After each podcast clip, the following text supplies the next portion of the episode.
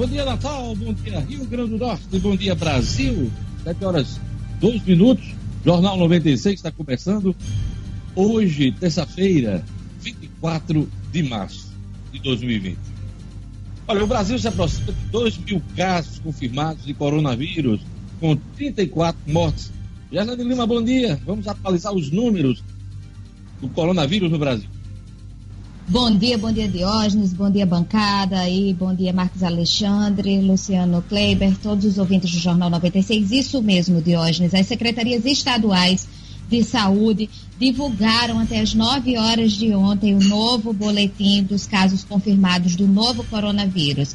São 1.960 casos no Brasil e 34 mortes, Diógenes. O Ministério da Saúde atualizou esses números ontem, informando que o Brasil registra esses casos. Até o domingo, o número de pessoas que vieram a óbito estavam em 25. Então, a taxa de letalidade no Brasil está em 1,8%. As mortes seguem concentradas em São Paulo e no Rio de Janeiro, enquanto São Paulo registrou aí 30 pessoas que perderam a vida em decorrência da pandemia. Foi no Rio de Janeiro que ocorreram as outras quatro fatalidades, Diógenes. O total de casos saiu de 1.546 no domingo para 1.960 até ontem, um acréscimo proporcional de 22% e de 345 em números absolutos. Diógenes, esse é o número no Brasil. A gente tem também os dados aqui em relação, Diógenes, ao número de pessoas que se recuperaram também do novo coronavírus, que passou de 100 mil ontem. É um número significativo, a informação é do monitoramento em tempo real conduzido pela Universidade dos Estados Unidos, contabiliza exatamente 100.443 casos de pacientes diagnosticados com a Covid-19 que conseguiram se recuperar. Sendo a província de Hubei, na China, onde a doença surgiu, o local que reúne o maior número de curados, com quase 60 mil. Esse número de casos confirmados já passou de 350 mil em todo o mundo e o total de mortes no momento é de 15.430, sendo a Itália, claro, o país mais afetado, como a gente tem falado, por essa epidemia. Aqui no Rio Grande do Norte, para encerrar, Diógenes, o boletim é o mesmo que a gente divulgou ontem, são 13 casos de confirmações aí de infecção pelo novo coronavírus, além de 280 casos suspeitos e dois prováveis, espalhados por 43 municípios até amanhã de ontem. Diógenes. Deputado e vereador estão com coronavírus. Marcos Alexandre, bom dia. Bom dia, Diógenes, Luciano, Gerlane, bom dia, ouvintes. É, Diógenes, ah, ontem é, saiu um boletim sobre a internação do deputado federal General, General Girão, né, ele está desde sábado, já testou positivo para o coronavírus, está em situação estável, mas está na UTI, né, está se tratando, as informações são de, de, de, que ele vem, já vem se recuperando, apesar de ainda estar internado.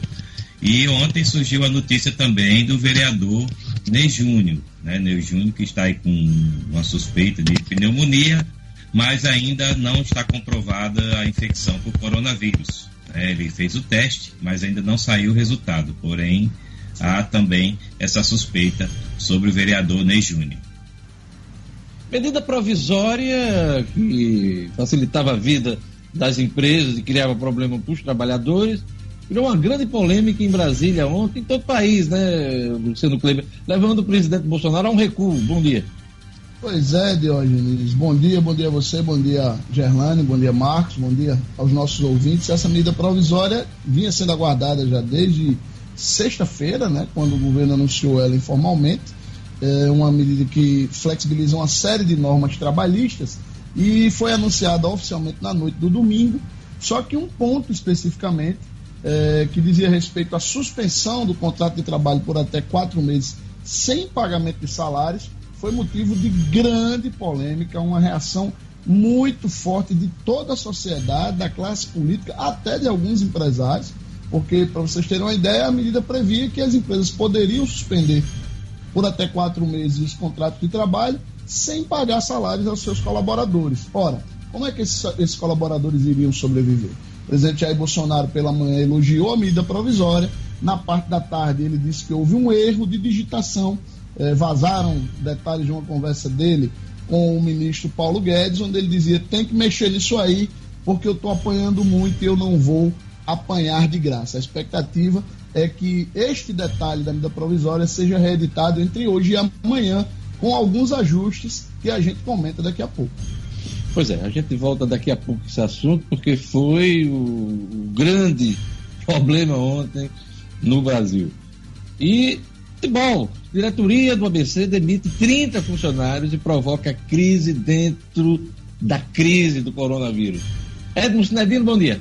Bom dia, Diógenes. Bom dia a todos os nossos queridos ouvintes. Exatamente, Diógenes, está tendo uma repercussão gigante, porque entre esses 30 funcionários demitidos está João Bernardo, o Joca, que tem, Diógenes, nada menos do que 50 anos de ABC Futebol Clube provocado uma reação absurda de, de WhatsApps gravados de ex-atletas, de ex-dirigentes, todos revoltados com essa atitude. Fernando Suassuna, presidente do ABC, justifica a medida por conta da falta de receita do coronavírus, mas que pegou muito mal a demissão do Joca, isso pegou, Diógenes. Pois é, Edmo daqui a pouquinho também vai trazer informações para a gente sobre as Olimpíadas de Tóquio cada vez mais pressão em cima do COI para que essas Olimpíadas sejam pelo menos adiadas. O COI descarta cancelamento, né, Edson? Exato, Diógenes. Já existe, já existe uma corrente muito forte.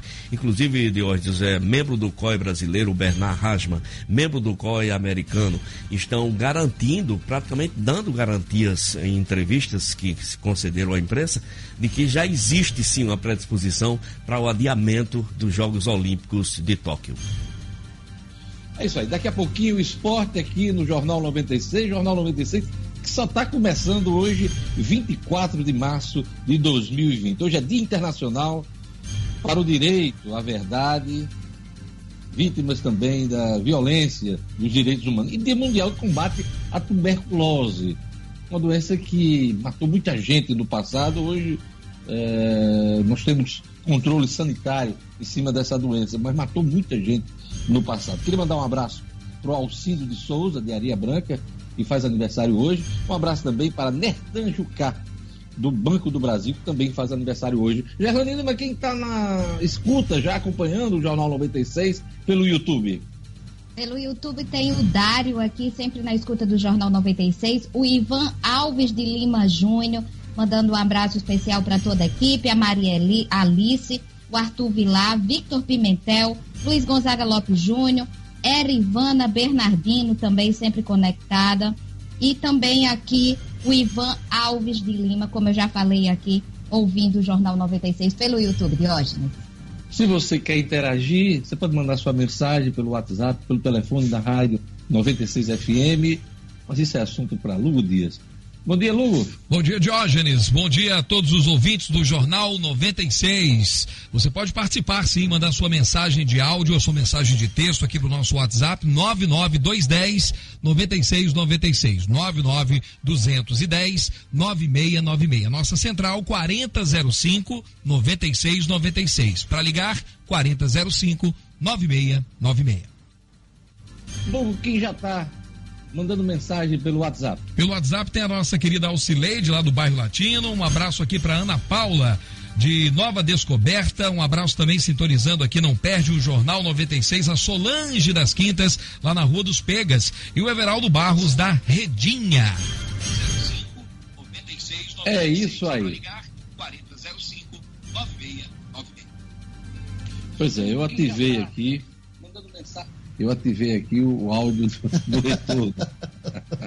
Mas faz parte. Olha, Bolsonaro suspende prazos para atendimento à lei de acesso à informação, Luciano Kleber. No momento em que a sociedade exige transparência, principalmente por conta dessa crise, eu não entendi esse, essa suspensão à lei de acesso à informação. O que, é que você quer esconder numa situação dessa, Luciano Kleber? Diogenes é cada vez mais difícil entender as atitudes do nosso presidente da República, nem ele mesmo entende, né? A maior prova foi essa questão da medida provisória relativa às leis trabalhistas, gente comentou há pouco. É, ontem mesmo, é, várias pessoas debateram, e eu tive essa oportunidade também de debater, aquela pergunta que o jornalista do Globo fez ao Mandetta na coletiva do domingo, quando o jornalista da Globo perguntou é, de onde viriam os testes, os 10 milhões de testes que o governo brasileiro comprou. E aí o Mandetta deu uma, uma resposta dizendo que tudo isso estava sendo auditado pelo TCU, que ele estava colocando a assinatura dele, era o CPF dele, e que se o, o repórter quisesse, fosse lá para conferir. E aí os bolsonaristas mais inflamados disseram que tinha sido uma pancada do Mandetta, uma pergunta capciosa do jornal Globo.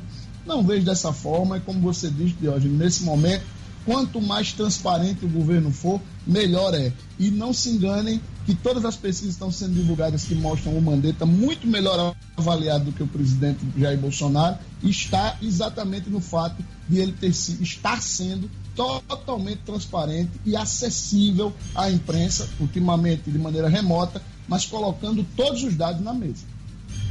Pois é, vamos a mais destaques da edição de hoje.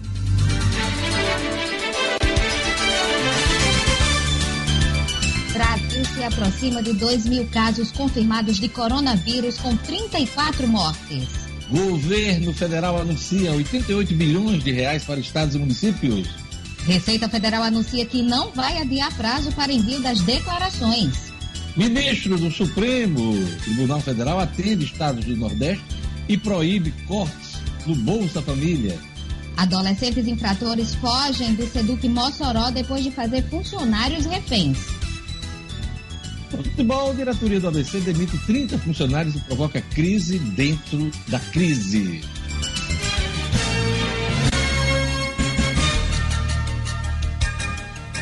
Vamos às manchetes dos principais jornais. Hoje, na Tribuna do Norte, destaca: governo anuncia 88 bilhões para estados e municípios. Marcos Alexandre, essa ajuda vem em boa hora, né? Vem ótima hora de hoje. Está, está todo mundo aí precisando de recursos, né? Economia praticamente paralisada, pouca coisa funcionando. Hoje, inclusive, começa, começam as quarentenas no Rio e em São Paulo, né? Vamos ver o impacto disso, né? Certamente vai reverberar por aqui também alguma coisa. E, Diógenes, é, o, o que se centrou na Celeuma também um pouco, um pouco de Celeuma ontem, além dessa questão da, da MP que o Luciano comentou, foi sobre o valor do Nordeste, né? Seriam em torno de 10% desses 88 bilhões e seriam 10%, ou seja, 8 bilhões aqui para os estados do Nordeste. Segundo o presidente Jair Bolsonaro, seria o dobro do que os governadores do Nordeste pediram mas é, tem gente questionando, porque esse percentual estaria muito baixo, muito baixo realmente, 10% apenas. De toda forma, é, são recursos bem-vindos, né? 10% ou 5% ou 15% nesse momento são recursos que vão ter muita valia para as ações de combate ao novo coronavírus, o Covid-19. É, o governo federal começa a se esforçar ter um relacionamento bom com os estados e municípios. Aliás, o governo federal não, os ministros têm atuado nessa linha. O presidente Bolsonaro, ele passa a mudar um pouco o discurso, o tom ontem foi diferente, até de elogio a alguns governadores.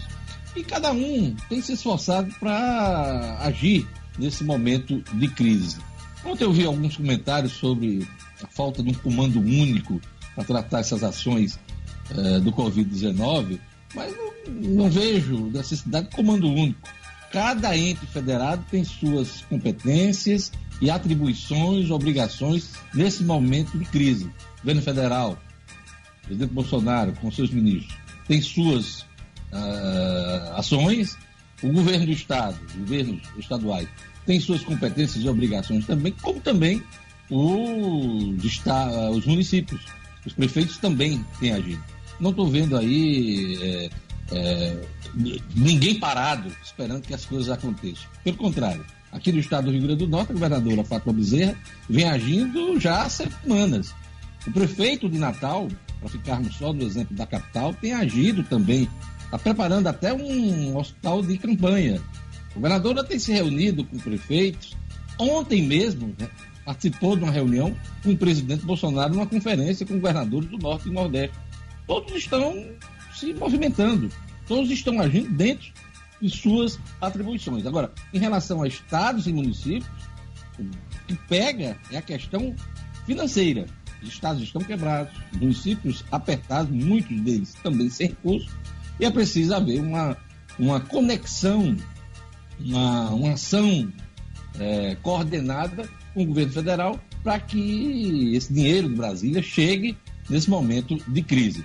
É, eu não sei se vocês acompanharam ontem, Rodrigo Maia, o presidente da Câmara, fala em orçamento separado para essa crise né? separado do orçamento fiscal, Luciano Kleber. Então, o, o que for orçamento da crise é da crise. O que for orçamento fiscal, com as metas estabelecidas por lei, é, esse será separado. É uma ideia interessante que começa a ganhar adeptos. Então, mais do que nunca nesse momento, apesar das opiniões diferentes, o presidente acha que as medidas são excessivas em alguns estados, não há tempo para isso. É preciso que haja uma coordenação, um entendimento maior, mais conferências, mais reuniões, para que o presidente da República, os estados, os municípios possam agir, independentemente de partidos, independentemente de eleições. Ontem a gente comentava aqui, Marcos Alexandre, sobre o adiamento das eleições. Eu acho que é cedo para isso. Desde a semana passada eu venho dizendo isso. Eu acho que é isso. cedo para essa questão. Nós temos aí prazo para o eleitor até 6 de maio para ele tirar o título. Por que não esperar até maio? para se tratar diretamente dessa questão. Claro, Exato. dá para entrar numa eleição com essa situação de aglomeração é, para voto, para pedir voto, para candidato ir é, pedir voto nas populações, inclusive carentes.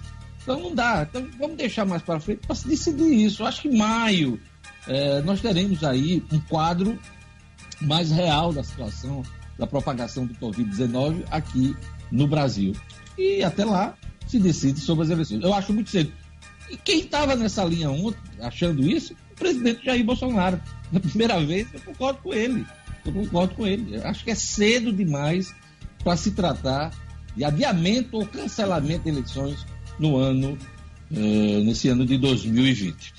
Diógenes, só um, só um aspecto que eu queria abordar agora aqui no, no programa é a questão do fundo eleitoral dentro de, de, todo esse contexto. Né? Sempre se criticou que o fundo eleitoral é em torno de 2 bilhões de reais, é alto e realmente é.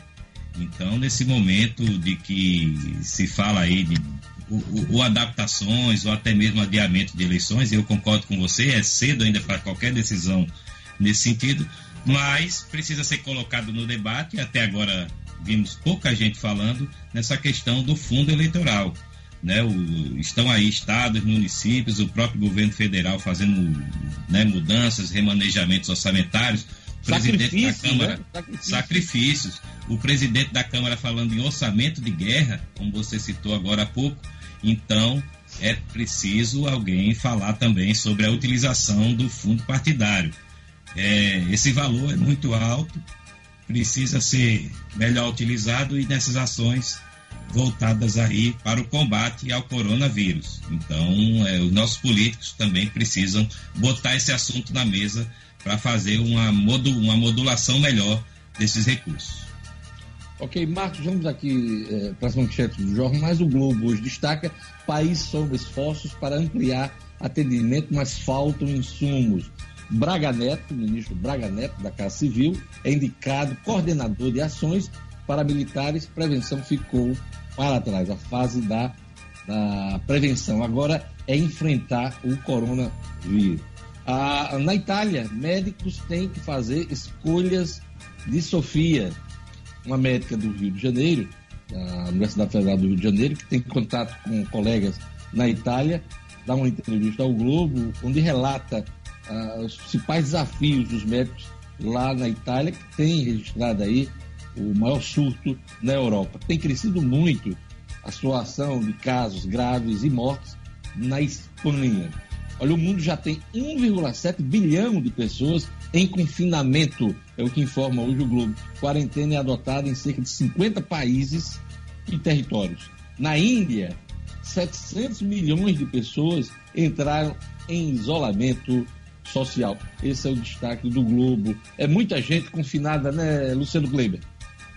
Muita gente confinada, Diógenes. É, são números cada vez mais é, impressionantes. Agora, eu queria voltar um pouco a essa questão do, da ajuda aos estados e municípios e esse debate aí envolvendo fundo eleitoral e orçamento de guerra.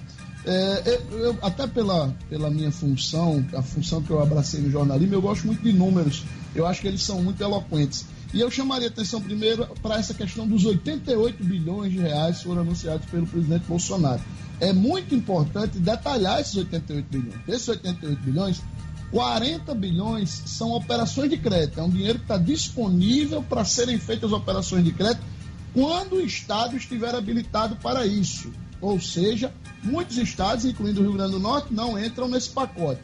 Outros 16 bilhões, esse, na minha opinião, é dinheiro novo e merece aplauso, são 16 bilhões de recomposição do Fundo de Participação dos Estados e Fundo de Participação dos Municípios, que deve cair, obviamente, com a queda da arrecadação federal. Né? Menos consumo, menos gente nas ruas, o governo federal arrecada menos e, teoricamente, passaria menos. Então, 16 bilhões vão recompor esses dois fundos.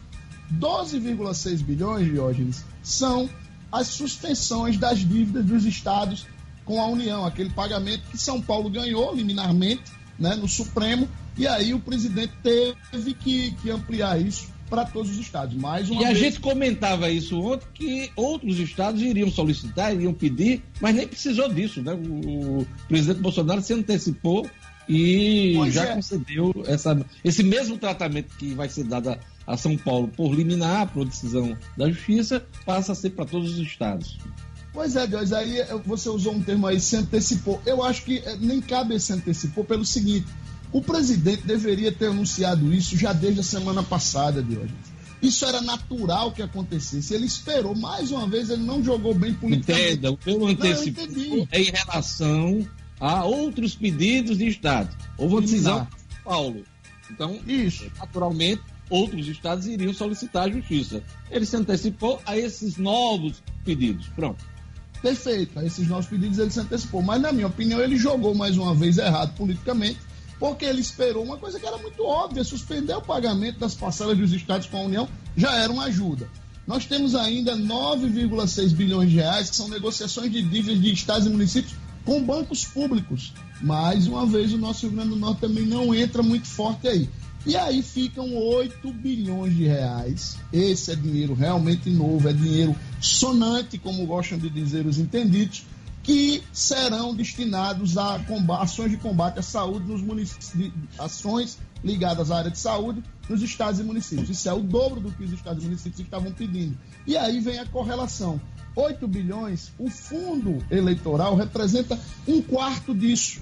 Ou seja, o adiamento das eleições, se as eleições forem adiadas e se pegar esses 2 bilhões, de 8 já passaria para 10, já aumentaria em 25% esse dinheiro que efetivamente vai para a saúde. Outra coisa que eu preciso registrar aqui, que o Rodrigo Maia disse ontem e que merece o meu aplauso, ele disse: nós precisamos discutir a redução de salário dos poderes, precisamos discutir salários menores para judiciário e legislativo e colocou o Congresso nessa conta. Se isso chega aqui no Rio Grande do Norte, Diógenes, vai dar um alívio enorme para o caixa do Executivo.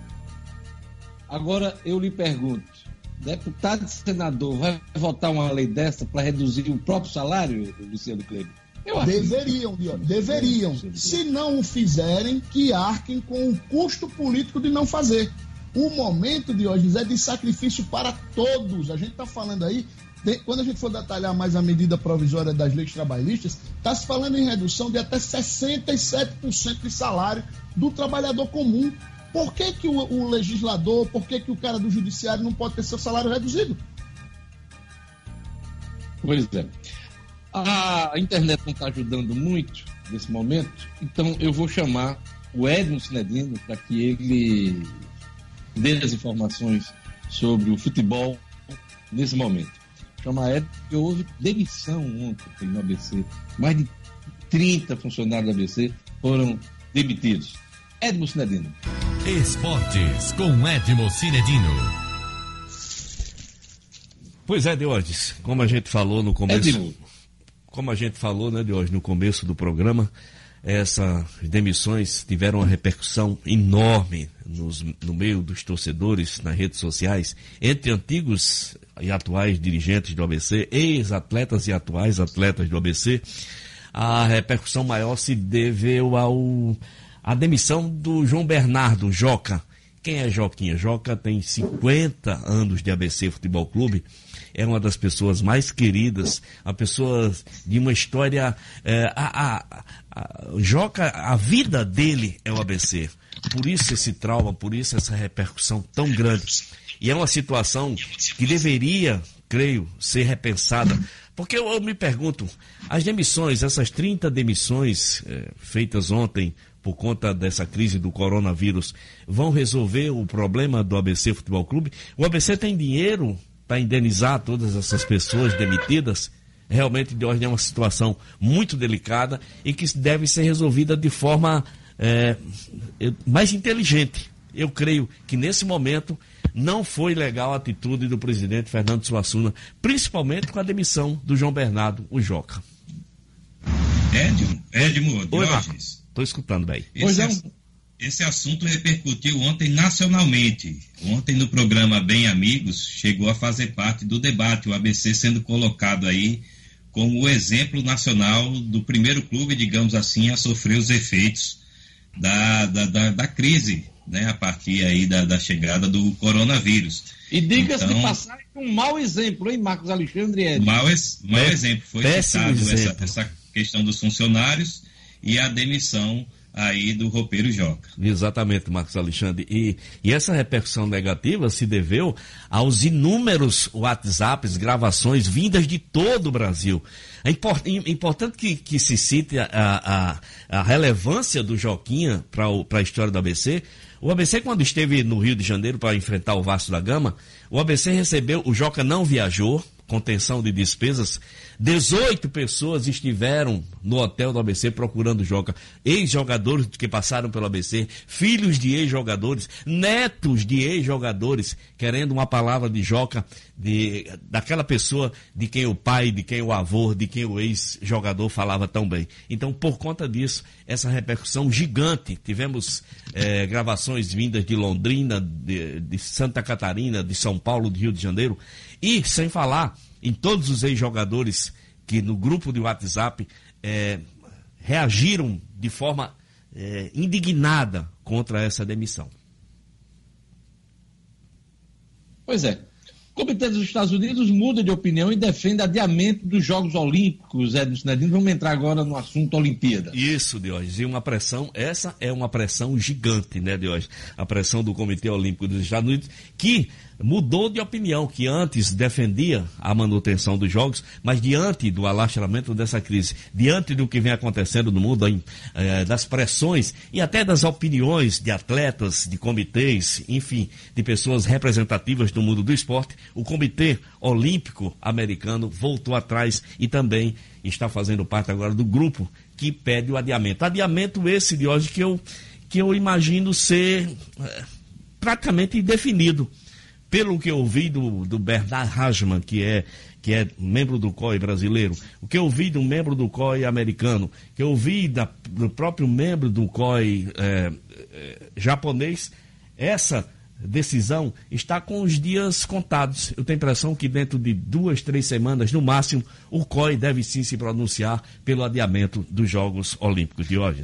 Aliás, ontem, assistindo o Jornal Nacional, um dos dirigentes do COI, eu não sei, eu não lembro o nome agora, disse que essa decisão já está tomada. Isso, Só isso.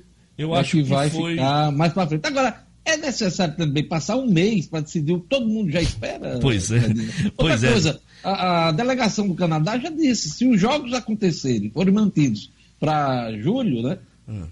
Simplesmente eles vão boicotar e outros países vão seguir na mesma linha. Exatamente. Ontem o Brasil também né, se juntou ao grupo de países que pressionam pelo adiamento. E nada mais natural que adiar isso mesmo para julho do ano que vem. Exatamente, Diógenes. E, e você falou ainda há pouco que finalmente concordou com, com o Bolsonaro numa atitude dele. Eu vou dizer, finalmente concordei com o Galvão Bueno E Galvão Bueno, é, como ele pergunta como os atletas vão se preparar para esse jogo. E ele volta realmente a pedir o adiamento das Olimpíadas, fazendo o coro de muitas vozes pela imprensa do mundo afora. Diógenes. E Sinedino, não se trata apenas de preparação, de seletiva, não. Uhum. As pessoas estão com medo, esses atletas estão com medo, Muito medo. de viajar nesse momento, de viajar para a Ásia e de adoecerem. Sem Por dúvida. Por mais medidas de segurança que sejam tomadas, as pessoas vão se aglomerar Exato. em algumas situações. Sem dúvida. Vão se aglomerar na hora do restaurante para comer, Isso. na hora das competições, na hora das provas na hora do treinamento durante os jogos, Isso. na hora de viajar. As pessoas estão com medo, os atletas estão com medo. Então, nada mais natural nada mais. do que é, adiar. É inviável. Sem é dúvida. Agora no primeiro semestre. Né? Sem, sem dúvida, hoje. E eu queria aqui fazer um registro, hoje, aqui, da capa do jornal Marca. É, a capa do jornal Marca, eu acho que de ontem, é, colocou. É o equipo de todos ela colocou não nada de esporte na sua capa, nenhum jogador famoso, nenhuma equipe famosa, mas ele eh, botou uma equipe de médicos e enfermeiros que estão no combate ao coronavírus na Itália, na Espanha. É isso aí. Olha, a proposta de clubes prevê férias coletivas e redução de 25% do salário. Os clubes brasileiros ou essa aí é uma proposta que já está percorrendo o mundo?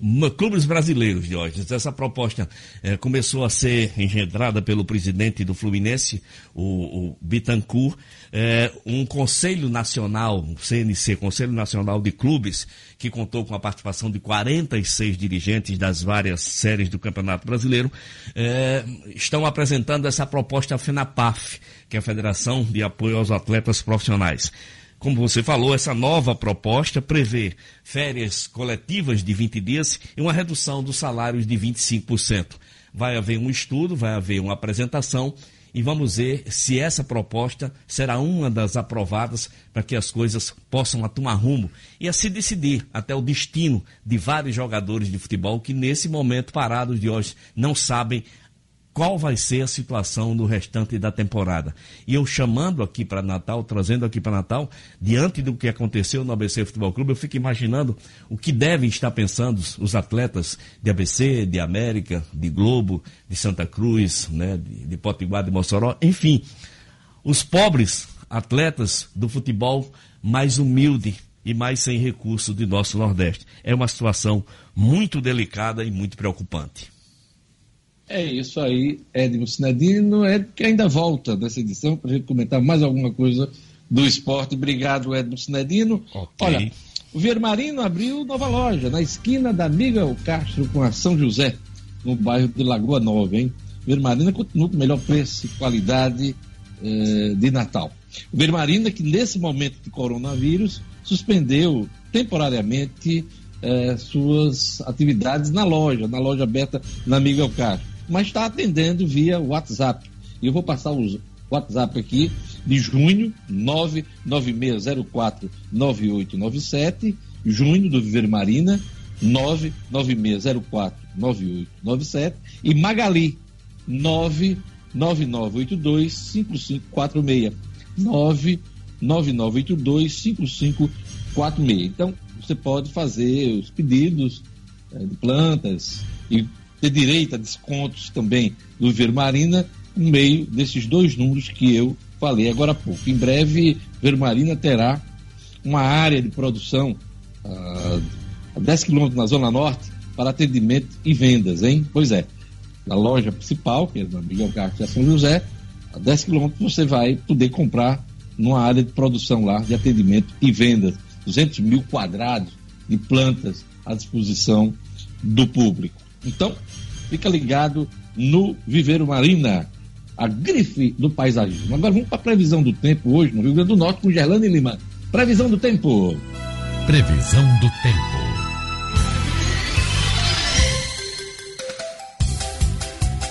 Em Natal, a previsão para esta terça-feira é de sol, sem previsão de chuvas. A mínima é de 23 e a máxima de 33 graus.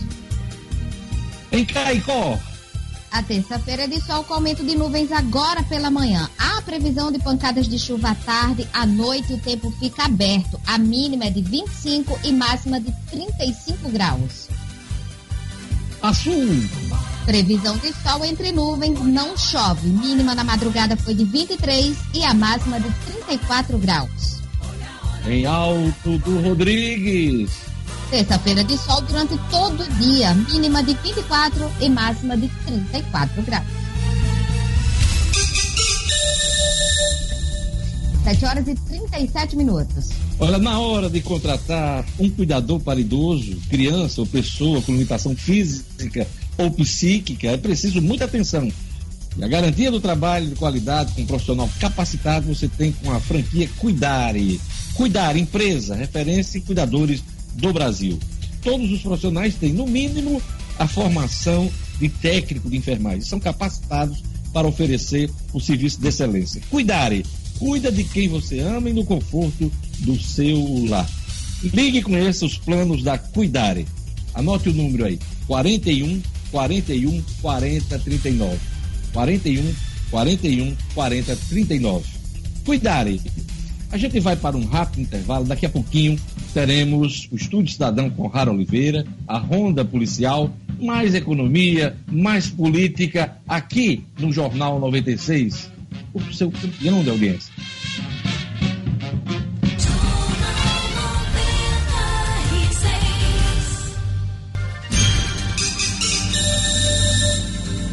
Estamos de volta com o Jornal 96, 7 horas e 40 minutos. Pois é, e vamos para nossa ronda policial. Adolescentes infratores fogem do Seduc Mossoró depois de fazer funcionários reféns. Os detalhes com Jackson Damasceno. Polícia com Jackson Damasceno, o da massa. Oferecimento: Clínica Odontológica Oral Essence, profissionais capacitados e qualidade extrema. Conheça o Odonto Home Care, o dentista na sua casa. Para pessoas com dificuldade de locomoção, crianças especiais, pacientes acamados ou para você sem tempo de ir ao consultório. Nós acreditamos sim que você merece o melhor. Oral Essence, telefone WhatsApp 999294699. Bom dia a todos, bom dia ao nosso público. Pois é, olha só que coisa terrível. Aconteceu no fim da tarde desta segunda-feira, no Seduc de Mossoró, 12 internos conseguiram fugir da unidade depois de manter educadores reféns. Olha que perigo. Após, é, após capturarem os educadores, os adolescentes infratores exigiram que uma escada fosse providenciada para que eles não os matassem. Ah, os funcionários que estavam soltos fizeram isso, providenciaram uma escada, colocaram junto ao muro e dessa forma os 12 menores conseguiram escapar. Um Décimo terceiro não conseguiu porque caiu do muro e acabou quebrando a perna. A polícia militar foi chamada e ainda na noite de ontem conseguiu capturar dois menores que estavam foragidos. A polícia ah, diz, inclusive, que entre os foragidos há um adolescente envolvido no assassinato de um policial civil ocorrido em dezembro do ano passado, lá mesmo em Mossoró. Escrivães acionam o governo na justiça e exigem proteção contra o novo coronavírus.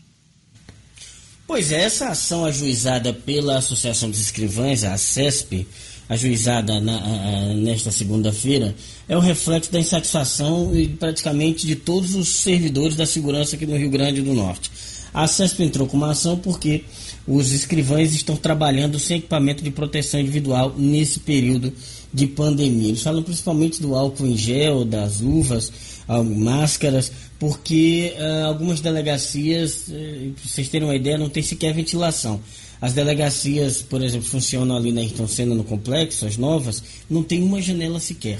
E alguns escrivães já estão numa idade que representam risco, que, que tem risco, é, alguns têm doenças como hipertensão, diabetes, e tudo isso fez com que a CESP entrasse com essa ação. Os delegados também se mostraram insatisfeitos, o pessoal do Simpol, os agentes, os agentes penais estavam reclamando da falta de álcool em gel, eles que lidam diretamente com a população carcerária, eh, guardas municipais, e ontem é, ontem à noite, a comunicação da Polícia Militar avisou que pelo menos álcool em gel chegou para toda a tropa, vai ser distribuído nos próximos dias, inclusive para as companhias do interior. Fica aqui o alerta e o apelo dos servidores da segurança que querem se proteger do coronavírus. Jornal 96.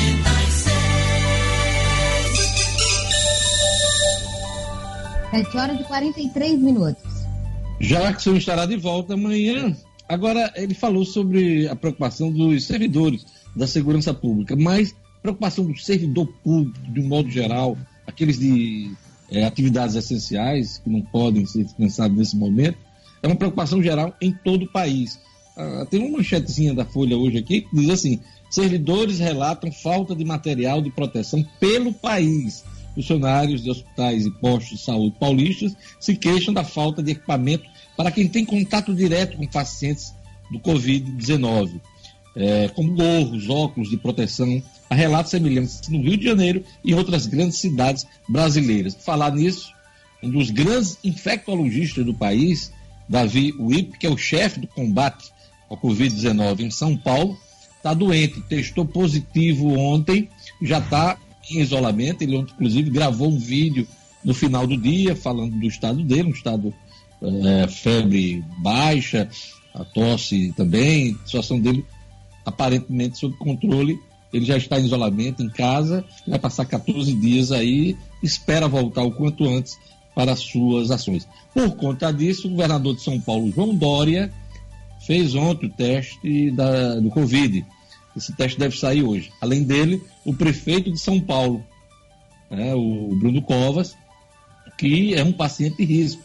É um paciente de risco porque também está realizando um tratamento de câncer. O, o, o Covas, inclusive, se isolou no próprio gabinete. Além da mesa dele, tem lá uma cama do lado do, uh, da mesa dele para que ele não saia da prefeitura de São Paulo. E os dois já anunciaram que vão apresentar o resultado do teste, diferentemente do nosso presidente Jair Bolsonaro, que até hoje não mostrou os dois testes, disse só que não estava com a doença. E 24 pessoas da comitiva dele já testaram positivo depois que ele viajou para os Estados Unidos, no caso do presidente Jair Bolsonaro. É preciso ter transparência, né, Luciano Kleiber? Pois é, Diogenes, não adianta de nada o presidente da República dizer por duas vezes, né, já que não tem o teste, não, não tem o, o corona, testou negativo, e não apresentar esse documento, né? Falta exatamente. As pessoas ficam questionando por que não apresentou, né? Se é negativo, por que não colocar isso nas redes sociais? Ele que gosta tanto de redes sociais, né? Infelizmente, o nosso presidente tem sido pródigo em andar para trás nessa crise toda. Infelizmente. É, eu vi o Luiz Henrique Mandetta, até um repórter fez a pergunta diretamente ao Bolsonaro e o Luiz Henrique Mandetta foi quem respondeu, dizendo que isso é uma questão pessoal de cada paciente e tal. Não é bem assim. Trata-se de uma autoridade brasileira. Você sabe que quando uma autoridade brasileira baixa o hospital, o que é que acontece? Boletim médico todos os dias, pelo menos uma vez por dia. Quando o assunto é muito grave, é, às vezes sai um boletim de manhã e um boletim à tarde. É ou não é?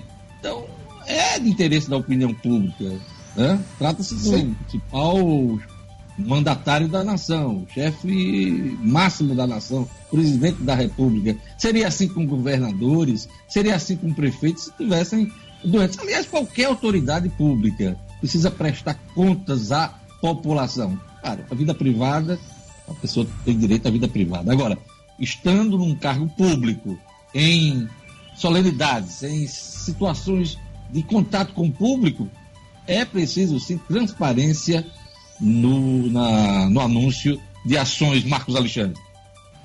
Pois é, Diógenes, e, e tudo que o presidente, como, o Luciano citou agora há pouco, tudo que o presidente não vem dando né, nesse episódio, nessa crise, vamos dizer assim, da, do coronavírus, é exemplo, bom exemplo. Né? A gente lembra, por exemplo, da, das manifestações que ele ajudou a convocar, que ele fez questão de afrontar as recomendações, inclusive do próprio ministro Mandetta, foi ao público, né, aquelas saidinhas que ele dá, nos últimos dias ele tem recuado, é verdade, né, daquelas, da, da entrada ali do Palácio do Alvorada, aquele contato, mas fez muito nos primeiros dias, né, então o presidente precisa sim dar o exemplo, ele é o primeiro que tem que dar esse exemplo. Olha, após dia de ônibus lotados, a Prefeitura de Natal anuncia aumento da frota. Isso é assunto, assunto para Gerlando Lima. Gerlando. Foi isso mesmo, Diógenes. Na verdade, já tinha uma previsão de ser realizada uma nova reunião ontem. Desde sábado, quando o prefeito reuniu autoridades aí para discutir o assunto, ele disse que poderia fazer uma nova reunião para analisar como é que seria ontem a demanda. E realmente teve registro de aglomerações nos pontos de ônibus, nos corredores dos coletivos e também pessoas em pé. Uma coisa que era totalmente é, proibida, Diógenes, de acordo com a determinação do prefeito do último sábado. Então, como os ônibus ontem estavam lotados, o prefeito aumentou a frota e vai disponibilizar, já está disponibilizando a partir de hoje, mais 46 ônibus nas ruas durante os horários de pico, por causa dessa avaliação que foi feita. E ele fez um apelo para que as pessoas só saíssem de casa para trabalhar se fizessem parte dos serviços essenciais. Porque, na verdade, a frota que foi determinada de 30% é para atender apenas a essa demanda dos serviços essenciais, Diógenes. E ele fez esse apelo para que os empresários, as pessoas realmente fizessem o escala e só saíssem de casa se necessário. Mesmo assim, hoje foram disponibilizados mais 46 ônibus, certo? Esse número continua em análise e aí ele determinou que a frota vai operar para esses serviços. Fica definido esse aumento já a partir já ficou definido desde as primeiras horas da manhã e no final da tarde, e o horário de funcionamento será mantido, iniciando às 5 da manhã e com o último carro saindo dos terminais às 8 horas da noite. Essa foi a determinação do prefeito ontem, Diógenes. Secretaria Municipal de Saúde, Jardana, instala postos de vacinação contra a gripe exclusivo para idosos. A gente comentava isso ontem, falava até de exemplos como o do Rio de Janeiro, de outras cidades, o drive-thru. E aqui, como é que ficaram esses postos de vacinação exclusivos para idosos? Inclusive, esse modelo já começa a ser adotado na Arena das Dunas a partir da tarde de hoje. Ontem o Luciano Kleiber falou aqui, tocou nesse assunto, a gente chegou a comentar, ainda não tinha nenhum modelo adotado, mas depois da grande procura no primeiro dia de vacinação, a Secretaria de Saúde anunciou ontem a instalação de novos postos de vacinação exclusivos para idosos e aí vale salientar só para idosos, e alguns deles passarão a funcionar, Diógenes, já a partir da tarde de hoje, para evitar aglomerações neste momento de combate, de proliferação do coronavírus, que é a principal recomendação das autoridades, que a população fique em casa, considerando também que os idosos fazem parte do chamado grupo de risco. Então, foi firmada uma parceria com a UFRN no intuito de disponibilizar voluntários para vacinação nos grandes condomínios da capital potiguar. Então, a UFRN e os voluntários vão entrar em contato com esses condomínios para organizar os horários, evitando que os idosos saiam de suas residências, Diógenes. E aí a secretaria será responsável pelo contato com as administradoras desses condomínios para realizar o agendamento da vacinação. Os novos postos vão funcionar a partir das 8 horas da manhã até o meio-dia e uma hora da tarde até as 5. No estacionamento do shopping Via Direta, por exemplo, será montado um atendimento exclusivo para idosos usuários da Unimed. Também haverá a opção de drive-thru no estacionamento da Arena das Dunas, que foi o assunto que a gente falou ontem aqui. E só reforçando, Diógenes, o público-alvo prioritário é o idoso nessa primeira fase de vacinação que se estende até o dia 15 de abril. Lembrando que essa campanha ela vai até o dia 20 de maio, mas a primeira fase, prioritariamente, é para os idosos. Então, pontos específicos que foram montados. Praça Augusto Leite, está funcionando desde a tarde de ontem. Arena das Dunas, o estacionamento vai funcionar a partir da tarde de hoje. Tem o ginásio Nélio Dias também a partir de hoje. A sede da Cruz Vermelha em Ponta Negra, a partir de hoje também. Shopping Via Direta, a partir de amanhã e os condomínios, como eu falei, os voluntários da UFRN farão a vacinação nos grandes condomínios. Para os profissionais da saúde, que também é um público-alvo para essa etapa da campanha, serão vacinados no local de trabalho. Então, mais pontos extras aí para os idosos se vacinarem. Tá, daqui a pouquinho o Gerlando tem mais duas informações importantes, uma sobre unidades básicas de saúde e também informação da Receita Federal. Aliás, está muita gente se questionando aí se vai ter adiamento esse ano da declaração do imposto de renda. Por enquanto, não há informações nesse sentido, o prazo está mantido, muita gente, inclusive, já fez as suas declarações, Isso. e há uma recomendação de que, peraí, você não está em casa? É uma, uma coisa para se fazer nessa quarentena. Né? Juntar os dados e prestar contas ao leão, até porque hoje em dia praticamente tudo é feito pela internet.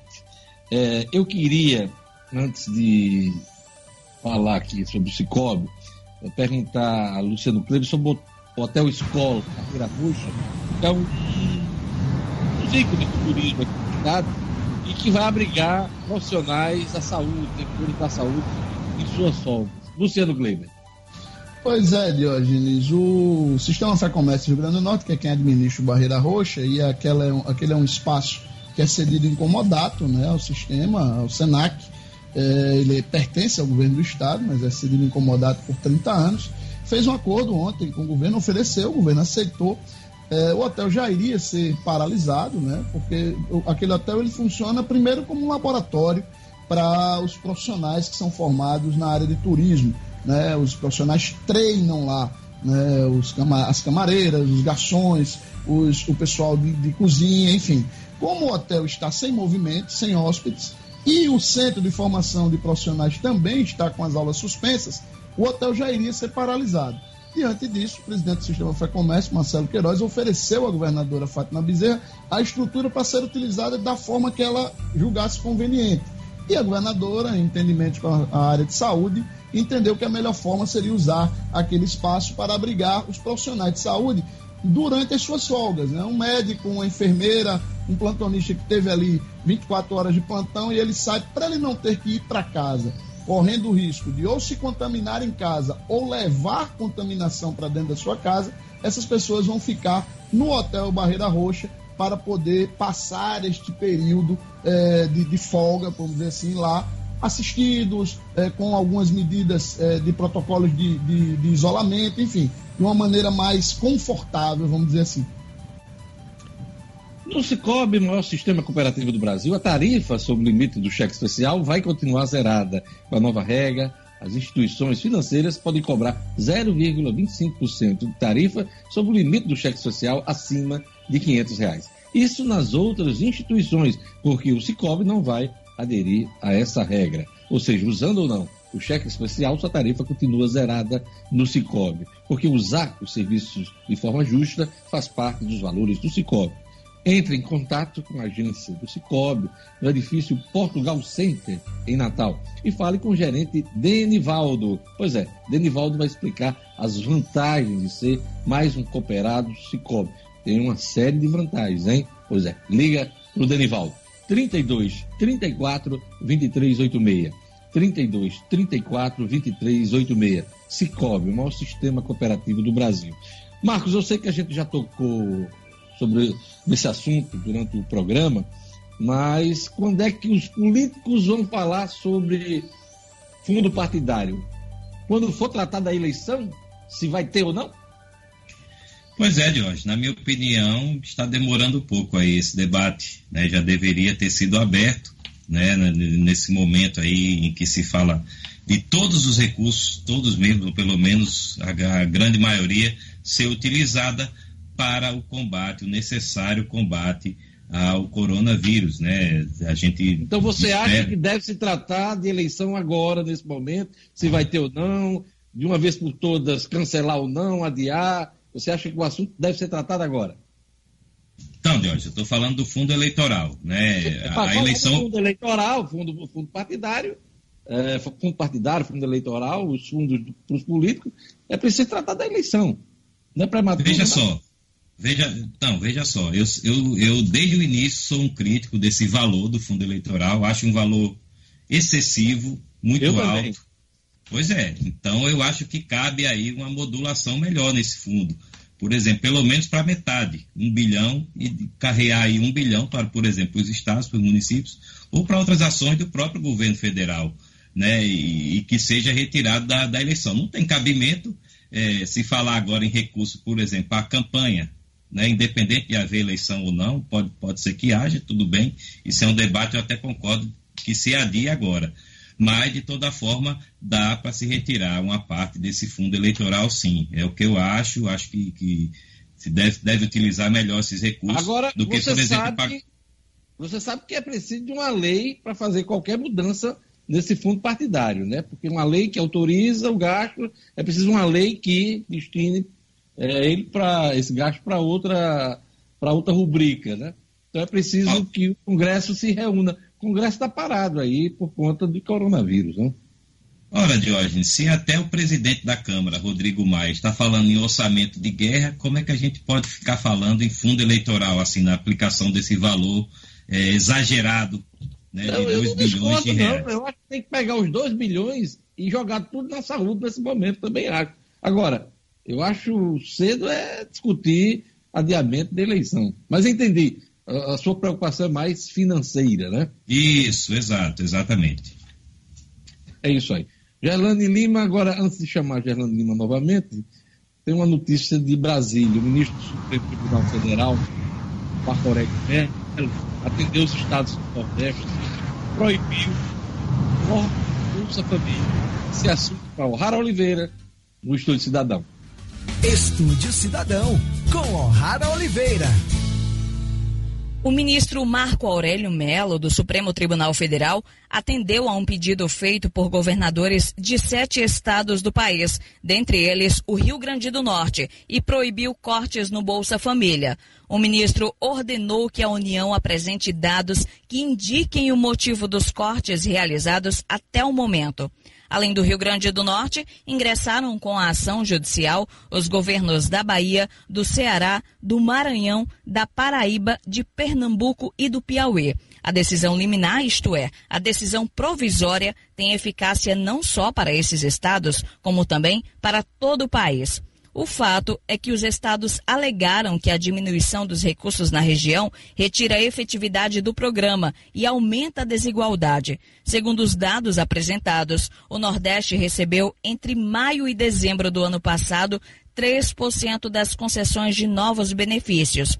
Já os estados do Sul e do Sudeste concentraram 75% dos novos recebedores. Agora, com o início da pandemia do coronavírus, os estados fizeram um novo pedido. Segundo a ação, neste mês de março, 158 mil bolsas foram cortadas, sendo 61% delas no Nordeste. Em um trecho da liminar, o ministro diz que a postura de discriminação anti-enfoque adotado por dirigente de retaliação a alcançar cidadãos e logo os mais necessitados revela o ponto a que se chegou, revela descalabro, revela tempos estranhos. A coisa pública é inconfundível com a privada, a particular. Marco Aurélio ordenou que a liberação de recursos para novas bolsas deve ser uniforme, considerados os estados da federação. Em nota, o Ministério da Cidadania informou que uma portaria publicada na última sexta-feira suspendeu os bloqueios e cancelamentos dos benefícios por 120 dias e que há previsão ainda de incluir 1,2 milhão de famílias no programa. O Palácio do Planalto não quis comentar a decisão do ministro. A ação ainda terá julgamento definitivo, mas ainda não há data prevista. O'Hara Oliveira, para o Jornal 96. 8 horas e 2 minutos. Olha, unidades básicas de saúde passam a funcionar em horário estendido em Natal. Gerlane Lima. Uma determinação da Secretaria de Saúde, Diógenes, aí, para que os pacientes com sintomas respiratórios leves, como tosse, coriza e dor na garganta, procurem essas unidades de saúde básicas que vão passar a funcionar em horário estendido, de segunda a sexta-feira. Algumas ficaram abertas até as 7 horas da noite, outras até as 8 horas. Essa mudança acontece justamente por causa da pandemia do novo coronavírus, além de outras doenças respiratórias comuns nesse período, como as influenzas que começam a aparecer também, Diógenes. Então, a Secretaria Municipal de Saúde determinou a abertura aí em horário estendido dessas unidades, recomendando que só procurem eh, as unidades básicas de saúde, as UBS, quem estiver com, esse, com esses problemas respiratórios leves. E se achar que é um caso mais grave, que procure as unidades de pronto atendimento, as UPAs, né, as UPAs mais próximas da residência. Então fica essa determinação e orientação. Lembrando, como tem muita gente assustada em torno dessa pandemia, muita gente que procura a UPA, que procura logo a unidade de saúde maior, com medo de estar com coronavírus, e com sintoma leve, procura a unidade básica de saúde. Caso mais grave, vai para uma UPA que terá o atendimento. Diógenes. A declaração do imposto de renda está mantida, né? Como eu falei aqui, a gente comentou agora há pouco. Mas a Receita Federal suspendeu os atendimentos presenciais, Fernando Lima. Pois é, por tempo indeterminado, desde ontem que a Receita Federal suspendeu esse atendimento, para diminuir o fluxo de pessoas nos espaços coletivos e conter a disseminação do novo coronavírus. O mesmo acontece na Delegacia da Receita Federal, que também suspendeu o atendimento presencial nos centros de Natal, Parnamirim, região metropolitana, além das agências de Caicó e Currais Novos no interior do Rio Grande do Norte. Até a semana passada, Diógenes, o Sindicato Nacional dos Auditores Fiscais da Receita Federal é, havia cogitado a possibilidade de solicitar ampliação do prazo para entrega da declaração do imposto de renda até o dia 31 de maio. Mas esse prazo ele não foi estendido de jeito nenhum, até porque, como você já ressaltou, as pessoas juntam a documentação em casa, não tem problema. Esse tinha sido um dos argumentos do sindicato por meio de ofício para ajudar no enfrentamento à pandemia, justificando essa necessidade de isolamento social por dificuldade de recolhimento de, de documentos necessários ao preenchimento da declaração. Mas muitos documentos já estão em casa, então a pessoa não precisa se deslocar. Então, por enquanto, o prazo está mantido até o final de abril, não tem aí ampliação do prazo para entrega da declaração do imposto de renda. Que foi suspenso aí foi o atendimento presencial aqui em Natal por causa do coronavírus. Eu não sei se Edson ainda está no estúdio, Tô mas sim. eu pergunto a ele, além das demissões hum. eh, no ABC, a perspectiva de demissões em outros clubes, o América, por exemplo, que é um, é um dos principais clubes eh, do Rio Grande do Norte e do Nordeste, estão as notícias também dispensa, até de atletas em clubes do Norte Nordeste, Edson. Olha, Diógenes, não, nenhum clube manifestando-se com relação a dispensas de funcionários e nem de atletas. A situação é a seguinte: é a do entendimento para a redução dos salários. Eu estava até lendo, sabe, de hoje, uma nota aqui do, do é, Paulo Vinícius Coelho, que é agora colunista da Globo, né, de esporte, ele até fazendo graça, é, 25%, redução de 25%. E aqueles que não estão recebendo salários, como é que vai aceitar uma redução de um salário que não estão recebendo? Então, Deus, respondendo objetivamente sua pergunta, aqui em Natal não existe movimentação de demissão de funcionários em outros clubes, não existe movimentação de demissão de, de atletas aqui, nem de América, nem de outros clubes participantes do nosso estadual, e nem do noticiário do Nordeste também não tomei conhecimento. Então, a situação, por enquanto, é exclusiva do ABC Futebol Clube. Com relação ainda ao coronavírus e ao esporte de hoje, a notícia é que eh, isso já é sabido, todos os vários clubes do Brasil estão é, colocando as suas instalações à disposição. E aqui em Natal, o ABC sai na frente nesse quesito, colocou o seu estádio Frasqueirão à disposição é, da, do governo do estado para o tratamento, para o atendimento com relação ao coronavírus.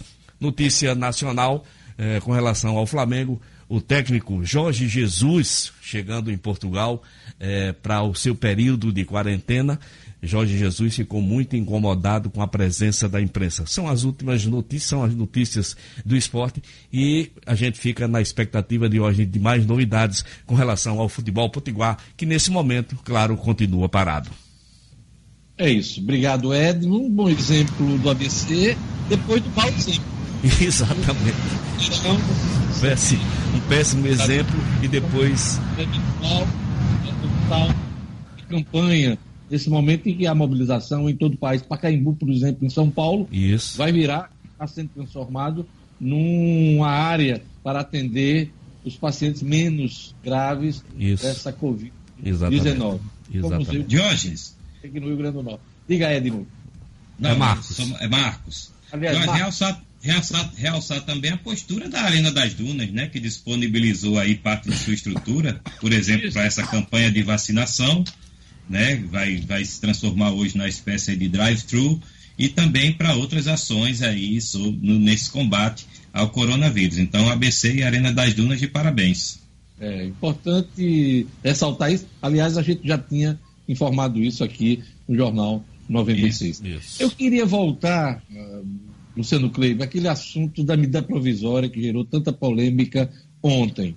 Ah, no primeiro momento, a, a, medida parece que só atendia, facilitava a vida das empresas e deixava os, os empregados, trabalhadores, numa situação muito complicada, inclusive sem salário, quatro meses. A notícia que a gente lê hoje nos jornais é que uma outra medida provisória seria assinada pelo presidente da República para ah, atender esses, esse segmento, esses mais vulneráveis do mercado de trabalho. Só que essa medida não saiu, Luciano Cleber, só saiu a dos empresários que admitia a suspensão dos contratos e também dos salários por quatro meses. É, na realidade, Diogenes, a MP 927, ela é bem ampla, né? Ela, ela na realidade, ela faz um, um, detalhamento de como as empresas e os colaboradores devem agir nesse momento de quarentena. Como funciona o teletrabalho, né? A pessoa trabalhar de casa, é, coloca que as empresas têm que é, disponibilizar todo o equipamento para que necessário para que o colaborador realize seu trabalho, fala como isso vai ser normatizado, como isso vai ser colocado no papel, dispensa esse tipo de acordo de antecipação de férias, por exemplo, dispensa de homologação, de homologação não, de permissão de sindicato, é, também detalha como deve ser utilizado o banco de horas, enfim. A MP é bastante ampla e ela apenas é, formatou, colocou no papel, legalizou né, por 120 dias, né, por prorrogável por mais 120, que é o período de validade de uma medida provisória no Brasil, é, o que já tinha sido anunciado previamente pelo governo federal no final da semana passada. O grande problema foi este ponto ligado a possível, deixando que as empresas ficassem livres para suspender por até 120 dias, quatro meses, o, os, os salários dos colaboradores, colocando eles em casa e mantendo eles sem salário.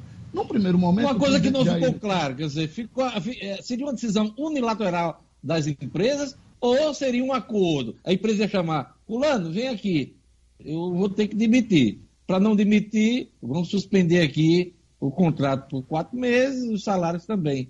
Ia ser uma decisão unilateral das empresas, Luciano Kleber? Unilateral, Diógenes, assim como são todas as outras previstas na MP, tá certo? A empresa tem a prerrogativa de determinar aquilo. E isso vale ressaltar que não está previsto na CLT e nem nas novas regras trabalhistas lá de 2018, né? Lá de 2018.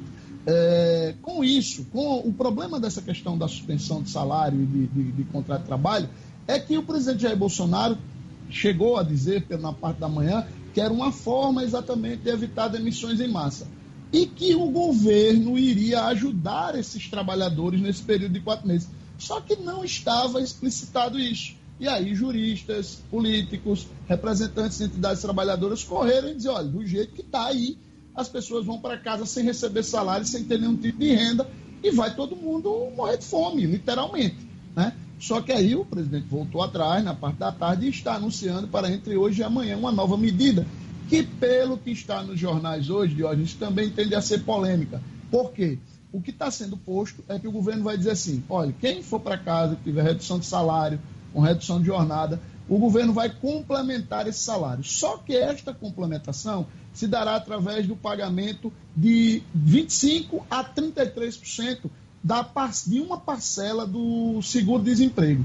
O limite desta parcela do seguro-desemprego hoje fica em torno de R$ 1.800. Ora, desta forma, se, por exemplo, o governo estuda que setores mais atingidos por essa crise, como hotelaria, restaurantes, eles possam reduzir em até 67%, dois terços, o salário dos seus colaboradores, também com a, a respectiva e proporcional redução de jornada. Ora, para quem ganha até R$ 1.800, esse, essa complementação vai fazer com que o seu salário volte ao, ao patamar anterior.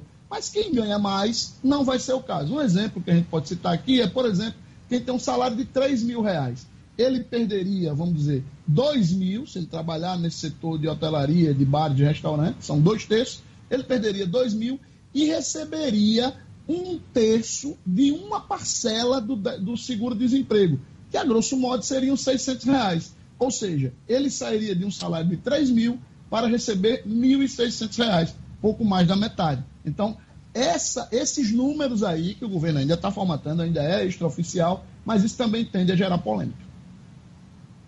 Atenas Turismo é câmbio, sua viagem completa, a melhor opção para você comprar sua moeda estrangeira com segurança e comodidade. Dólar americano, dólar canadense, euro, peso chileno, peso uruguaio ou livre esterlina. O candidato Atenas você conta com serviço pagamento e remessa de dinheiro ao exterior. Além disso, na Atenas você adquire seu cartão pré-pago Visa ou Master, sem anuidade, usado tanto para compras como para saques em milhares de caixas eletrônicas em mais de 200 países. Ligue para Atenas Turismo 3221 2626 3221 2626. Atenas Turismo é câmbio, sua viagem completa. Olha, o número de casos coronavírus do país está dobrando a cada dois ou três dias. A gente iniciou essa edição atualizando os números nacionais, estaduais, e eu vou pedir para que Gerlane Lima eh, nos informe novamente ah, o número de casos no Brasil e aqui no Rio Grande do Norte Gerlândia. O último balanço, Diógenes, que foi divulgado ontem pelo Ministério da Saúde, aponta aí que o Brasil tem 1.960 casos confirmados e chegou a 34 mortes. Até o domingo, o número de pessoas que vieram a óbito estava em 25, como eu ressaltei aqui no início do programa. A taxa de letalidade aqui no Brasil está em 1,8%. Então, de domingo até ontem, saltou de 25 para 34 mortes. Essas mortes seguem concentradas em São Paulo e no Rio de Janeiro. São Paulo registrou 30 pessoas que perderam a vida por causa da pandemia e no Rio de Janeiro ocorreram outras quatro fatalidades. Então, são 1.960 casos aqui no Brasil com 34 mortes. Marcos Alexandre, esse assunto de coronavírus, isolamento social, suspensão dos trabalhos dos legislativos, tem um assunto que ficou em segundo plano aqui no Rio Grande do Norte, que é a reforma da Previdência Estadual. Ah, o governo do Estado tem prazo a cumprir até junho, julho desse ano, de acordo com o decreto federal. Vai dar tempo para votar a reforma da Previdência? O que é que se, diz, se discute nos bastidores da política, Marcos Alexandre? Olha, Diógenes, esse assunto, como muita coisa né, está acontecendo aí na, no país, no Estado, aqui na cidade, está parado. A reforma da Previdência travou na Assembleia, a Assembleia está com as atividades totalmente suspensas, a não ser em caso de que haja alguma votação extraordinária, como aconteceu na sexta-feira, com o decreto da governadora Fátima Bezerra. E, e Diógenes, é, essa, esse assunto da reforma da Previdência, digamos assim, em escala nacional, né, nos estados, que é nacionalmente já foi feita no, no âmbito federal. Faltam os estados e municípios. Esse assunto de hoje de, cai mais ou menos na mesma situação das eleições. É preciso esperar mais um pouco. Pode ser, se essa, se essa crise se prolongar, esperemos que não, essa crise do coronavírus, mas se essa crise se prolongar, o, governo, o próprio governo federal, o Congresso, vai ter que dar mais prazos aí aos estados e municípios. Pois é, mas não é o que determina um decreto federal. O estado, para ficar kits, ficar com a certidão positiva da Previdência, precisa resolver isso até julho. Ah, aqui eu fico pensando, do mesmo jeito que a Assembleia se reuniu para tratar da, do estado de calamidade de saúde nesse momento, uh, eu acho que vai ocorrer isso. Num determinado momento, a Assembleia vai ter que se reunir para deliberar sobre a reforma da Previdência. E aí ninguém sabe como é que eles vão tratar esse assunto. O assunto hoje está na comissão especial, depois da comissão especial vai para o plenário. Então vamos aguardar aí. Estou achando, do mesmo jeito que votou o Estado de da saúde, vão votar a reforma da Previdência. Vai haver uma convocação aí do presidente da Assembleia para que os deputados, de uma vez por todas, votem a reforma da Previdência Estadual, aliás, como já fez quase 20 estados da federação, Marcos Alexandre. É, Jorge, na comissão especial é mais tranquilo, né? As emendas já foram apresentadas, foram 12 emendas, 13, melhor dizendo, 13 emendas. é, o presidente George Soares, presidente da comissão especial, George Soares, estabeleceu um prazo de 15 dias para o relator, o deputado Raimundo Fernandes, apresentar seu relatório. E a rigor não há problema para Raimundo Fernandes, por exemplo, apresentar seu relatório e colocar em votação e a comissão especial se reunir também extraordinariamente. A questão mais complicada é quando for para o plenário porque aí os sindicatos vão querer participar, os servidores, né? E, e, como é que vai ficar essa situação diante da impossibilidade ou da não recomendação de aglomerações? Né? É um assunto complexo também para ser votado, por exemplo, a toque de caixa, como se diz, ser votado num dia só, com tantas emendas, tantas questões aí importantes para serem debatidas. Então, das duas umas. Ou o governo vai flexibilizar um pouco essa, essa, esse prazo aí de 31 de julho, se a crise se prolongar, claro, a crise do coronavírus, ou então realmente a Assembleia vai ter que adotar um cronograma aí a toque de caixa. Para encerrar, duas coisas rapidinho, eu queria a opinião dos dois. No caso do Luciano Kleiber, Luciano, você que circula no meio empresarial, você está em contato o dever de ofício, é, qual é a expectativa dos empresários para esse isolamento social. Copo parado, comércio parado. Uh, qual é o tempo que as pessoas estão se dando, os empresários estão se dando diante dessa calamidade de saúde e essa calamidade econômica? Diógenes, a gente é, é, muito incerto, mas pelo, pelas medidas que foram efetivamente adotadas, todo mundo falando aí em 30, 40 dias, por exemplo, os hotéis que anunciaram fechamento, anunciam fechamento pelo mês de abril, né? Então, a gente pode dizer que há uma expectativa, uma esperança de que do meio para o fim de abril a gente comece a ter novidades positivas. E, claro, também há uma expectativa muito grande do empresariado para que o governo federal, principalmente, e o governo estadual em menor escala, anunciem medidas efetivas de socorro às empresas e aos empregos. Para encerrar, Gerlane Lima, é bom lembrar que nós estamos em plena campanha de vacinação contra o influenza, a gripe.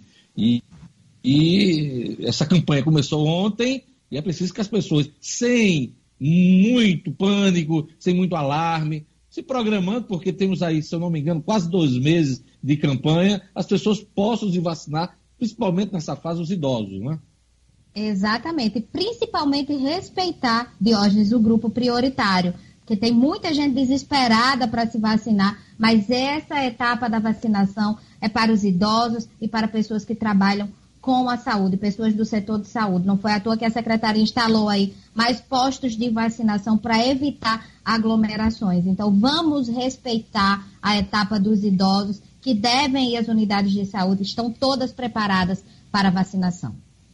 E assim a gente encerra o Jornal 96. Queria agradecer a participação de Luciano Kleber, de Hernani Lima, de Marcos Alexandre, Edno Sinedino, agradecer a participação de Lugo Dias, agradecer também a participação de O'Hara Oliveira, todos que proporcionaram esse programa hoje.